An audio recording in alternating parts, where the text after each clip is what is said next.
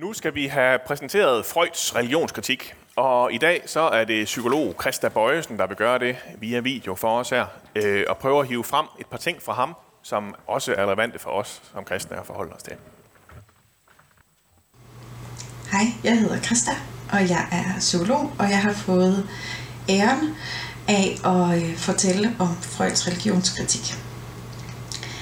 Freud han øh, havde et meget ambivalent forhold til religion. For på den ene side, der mente han, at religionen havde været med til at civilisere verden. At religionen havde været med til at stoppe incest og kannibalisme og sådan nogle knap så fede ting. Og på den anden side, så var han enormt kritisk over for det. Han øh, sagde, at religioner, her taler han om øh, jødedom og kristendom, øh, og også til dels islam, men det var ikke så meget det, han beskæftigede sig med, hvor der er den her tro på en almægtig god far, det holder mennesket på et infantil stadie. Han sagde sågar, at alle, der havde kærlighed til menneskeheden, ville ønske, at vi blev fri af religionen, fordi den holder os fast i det her stadie, hvor vi tror på, at der er noget større, en stor kærlig far, der vil tage sig af det vigtige, og derfor så kan vi ikke tage livet på os og virkelig handle og gøre noget. Øhm, det er den ene af de pointer, jeg har valgt at tage med, fordi at øh, Freud han havde rigtig mange sjove idéer øh, omkring det her, så som totemdyr, som øh, skulle slås ihjel, fordi de mindede os om vores far, som vi jo egentlig var forelsket i, og den slags. Men selvom rigtig meget af Freuds arbejde er blevet øh, miskrediteret senere, så de her tanker omkring religionskritik, de er øh, faktisk blevet brugt rigtig meget. Den anden ting, jeg har taget med, det er det, han kalder wishful thinking. At mennesket bliver fanget i at tænke øh, og håbe på noget meget usandsynligt. Noget, der ikke kan bevises, at det ikke kommer til at ske, som for eksempel at blive lottomillionær, øh, eller blive reddet af Gud, som han øh, pointerer, eller øh, som en af mine venner sagde den anden dag, jeg kan jo ikke sige til min datter, at hun aldrig bliver gift med en prins, men det er godt nok meget usandsynligt. At mennesker bliver fanget i det her, og derfor ikke øh, bliver handlende selv, at håbet bliver en passivitet, fordi vi håber på noget, der, der skal ske, der skal forløse os, men som aldrig kommer. Og øh, den sidste ting, jeg har taget med, det lyder rigtig meget som wishful thinking, men det er wish fulfillment. Altså, at vi får vores ønsker og vores behov opfyldt at der er noget i religionen omkring det her med øh, tryghed rigtig meget, som vi får opfyldt der, i stedet for at få det opfyldt på nogle sundere måder, som, som Freud ville sige, eller faktisk acceptere realiteten, at tryghed er svær at finde. Så selvom Freud han, øh, han er blevet kritiseret enormt meget på hans metoder og alt muligt, øh, og på mange måder er miskrediteret i psykologien, så lige nøjagtigt det her, det er der stadigvæk øh, mange, der arbejder med hans tanker omkring.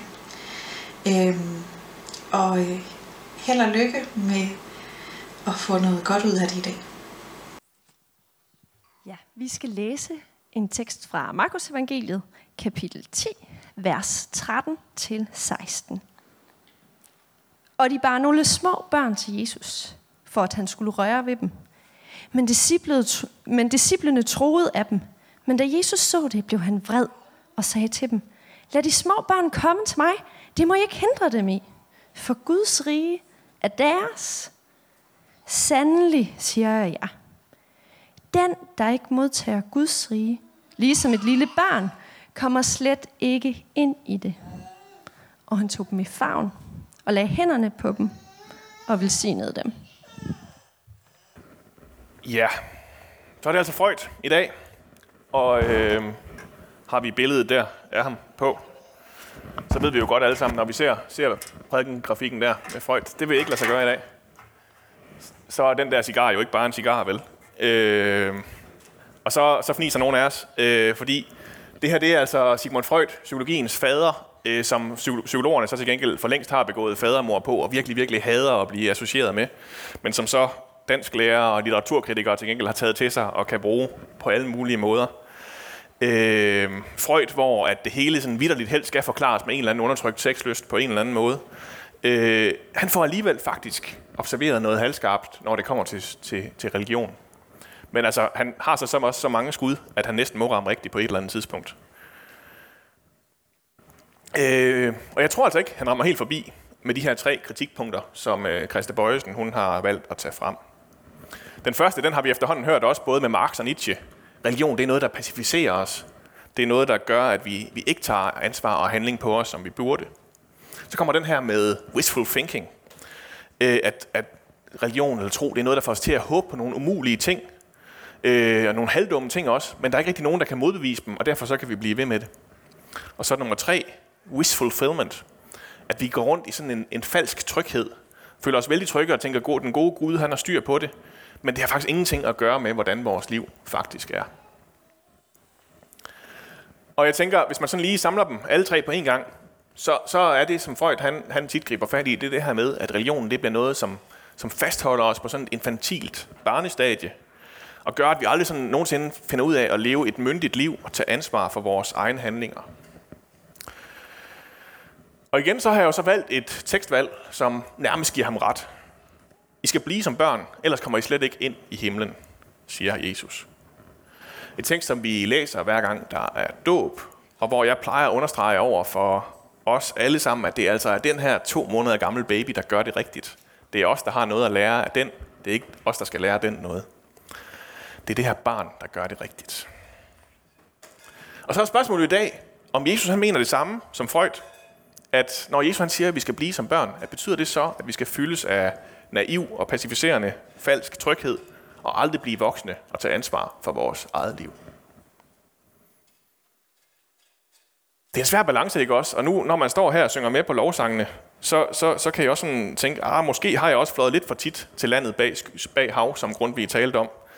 Øh, faldet i og tænkt, at øh, jeg lige kunne bede en, en bøn for ham, tiggeren, i stedet for faktisk at gøre noget ved hans problemer og hjælpe ham. Eller jeg kunne bede til Gud om tilgivelse, i stedet for faktisk at forsone mig med den, jeg nu faktisk havde været en idiot overfor. Og på den måde faktisk holdt mig fra at leve det liv, som det egentlig er mit ansvar at leve, fordi jeg kunne gå med hovedet sådan pænt op i skyerne i stedet. Samtidig så tænker jeg heller ikke, at jeg kan gå sådan hele vejen med Freud. Jeg kan ikke rigtig få det til at virke, det han foreslår. Og leve mit liv sådan fuldstændig en til en.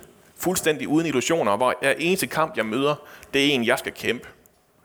Og altså, jeg kan også godt blive lidt i tvivl om den gode Sigmund, han kunne det. Og ja, nu kommer jeg til at gå efter manden i stedet for bolden igen. Men, men altså, jeg synes ikke, han leverer en bold, jeg kan spille med. Der er noget, der kommer til at mangle hos ham. Det er svært. Det er hårdt, det her med at være voksen. Det kan vi godt sige nu, når børnene ikke kan høre det her inde i dag.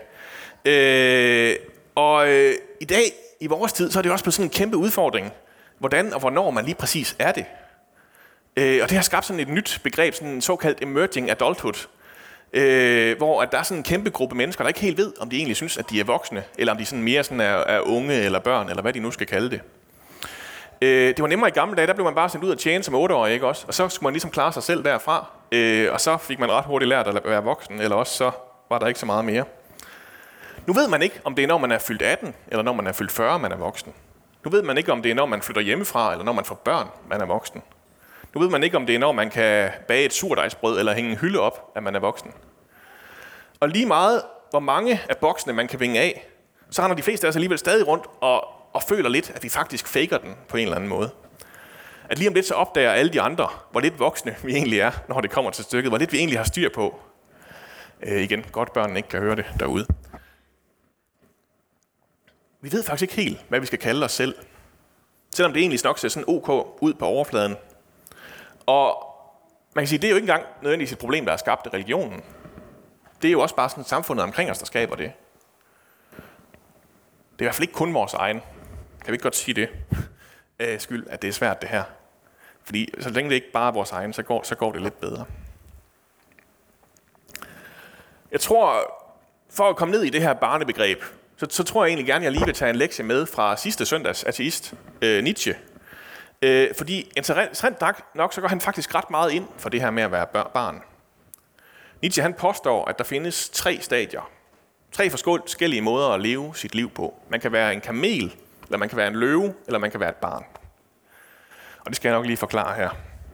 Kamelen, det er det moralske menneske, som følger alle reglerne og vandrer blindt i den retning, det bliver bedt om, læsset med tunge, tunge byrder. Men kamelen spørger aldrig nogensinde, hvorfor. Og derfor så bliver de slaver, uden helt at vide, hvem det egentlig er, de tjener. Øh, og dem skal man ikke være, ifølge Nietzsche. Og øh, det kan man jo godt give manden ret i. Så kommer løven. Løven det er kritikeren, som har opdaget alt det her, og derfor nægter at leve efter de her blinde idealer. Den bider ud efter enhver, der prøver at sætte hindringer for dens livsudfoldelse i vejen. Fordi den er ligeglad med, hvad, den, øh, hvad andre siger, den skal. Det, der betyder noget nu, det er, hvad den vil, og ikke hvad den skal. Og det er jo sådan set sejt nok. Men Nietzsche han siger faktisk også, at det flytter ikke nødvendigvis en hel masse. Fordi det kan godt være, at man bider ud og kæmper alle mulige kampe og får givet sine omgivelser og sig selv en masse sorg. Men man lever på sin vis lige så styret, som man hele tiden har gjort. Og derfor så er det bedste i Nietzsche, det højeste udviklingsstadie, det er at blive barnet igen.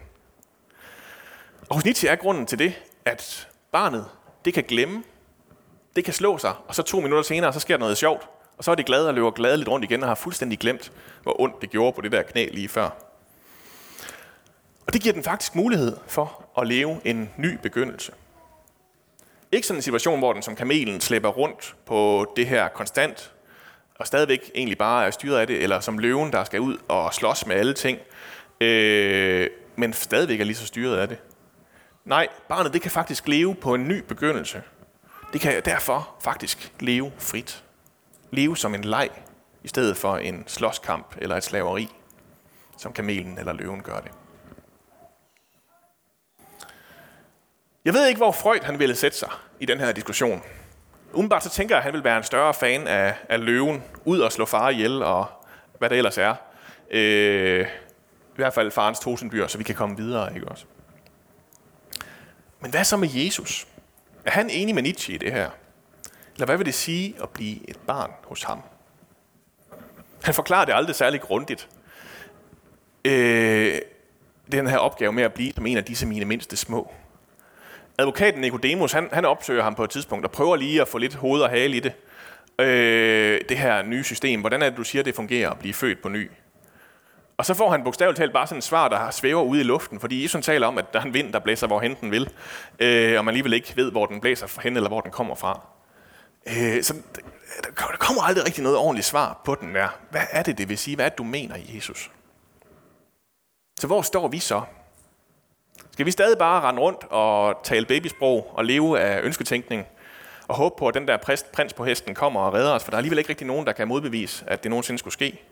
Nogen, der kan overbevise os om, at han ikke gør det.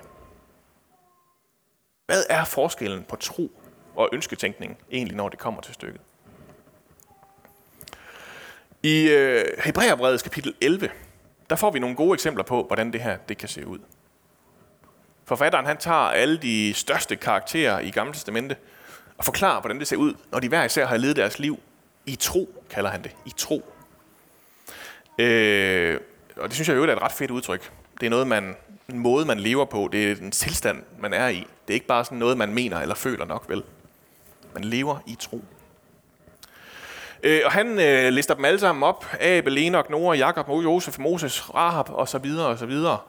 Øh, Abraham han er en af dem, der får meget plads. Øh, og det beskrives, hvordan han bryder op fra sit hjemland i tro, uden at vide, hvor han skulle komme hen. Hvordan han slår sig ned i det nye land og bor i telte i tro, øh, uden at have et fast hjem eller en fast bolig, og så videre og så videre. Og hver eneste lille sætning i hele det her kapitel starter med sådan et i tro. I tro gjorde han det og det. Men de valg og de konsekvenser af alle de her troshandlinger, det er bare en stor pærevælling. Nogen får vagt døde til live, andre bliver tortureret og smidt for løverne. Men det hele, det gør os i tro. Så konsekvensen af troen, det er altså ikke, at hvis bare du lever på den her måde, så får du et bedre liv. Så får du et tryggere liv.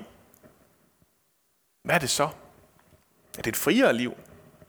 Er det et liv med mening, måske? Et liv med et endemål? Eller måske giver det bare mening i sig selv, så man ikke sådan lige kan dele det op og prøve at syntesere, hvad det er, der kommer ud af det. Hebræerbrevets forfatter, han konkluderer på det her kapitel sådan her i kapitel 11, vers 39-12, 3. Alle disse, hvis tro er bevidnet, opnåede dog ikke at se løftet opfyldt. For Gud havde for vores skyld noget bedre for øje. Nemlig at det ikke skulle nå målet uden os. Så lad det også os, som har en så stor sky af vidner omkring os, frigøre os fra enhver byrde og fra synden, som så let omklamrer os, og holde ud i det løb, der ligger foran os. I det vi ser hen til Jesus, troens banebryder og fuldender. Så for den glæde skyld, der ventede ham, udholdt korset uden at indsætte et skam, og nu sidder på højre side af Guds trone. Hold jer ham for øje, som fandt sig i sådan en modstand fra syndere, for at de ikke skal blive trætte og miste modet. Så det er argumentet her for, at det ikke er fuldstændig naivt at leve sit liv på den her måde. Det er, at vi har en kæmpe sky af vidner omkring os, der viser, at det kan man faktisk godt. At det faktisk virker. Og det faktisk virker bedre end at leve, som Friedrich eller Sigmund gjorde det. Om at det, det egentlig handler om, det er, at vi finder ud af at lægge de byrder og den synd, som alligevel er der, som bliver ved med at omklamre os, øh, finder et sted og lægge den hen, hvor den faktisk kan være, og bliver fri. Og fordi vi har det allerstørste vidne, ham der har gjort det, levet sit liv på den her måde, Jesus, så kan vi faktisk også. Og så kan man selvfølgelig ikke tage løftet om noget bedre en dag ud af kristendommen. Det er helt rigtigt, at vi lever grundlæggende for noget mere end bare vores almindelige, nogle gange glædesfyldte, andre gange småkedelige, andre gange skuffende liv. Vi håber på en ny jord, hvor det er slut med synd og skam, og alt det, der omklamrer os og holder os nede her. Grunden kom jo også lige med til, at man får lov at se løftet opfyldt. Dem, der kom før, de her troshelte, de skulle ikke nå målet uden os. Og sådan er det også for os, sandsynligvis.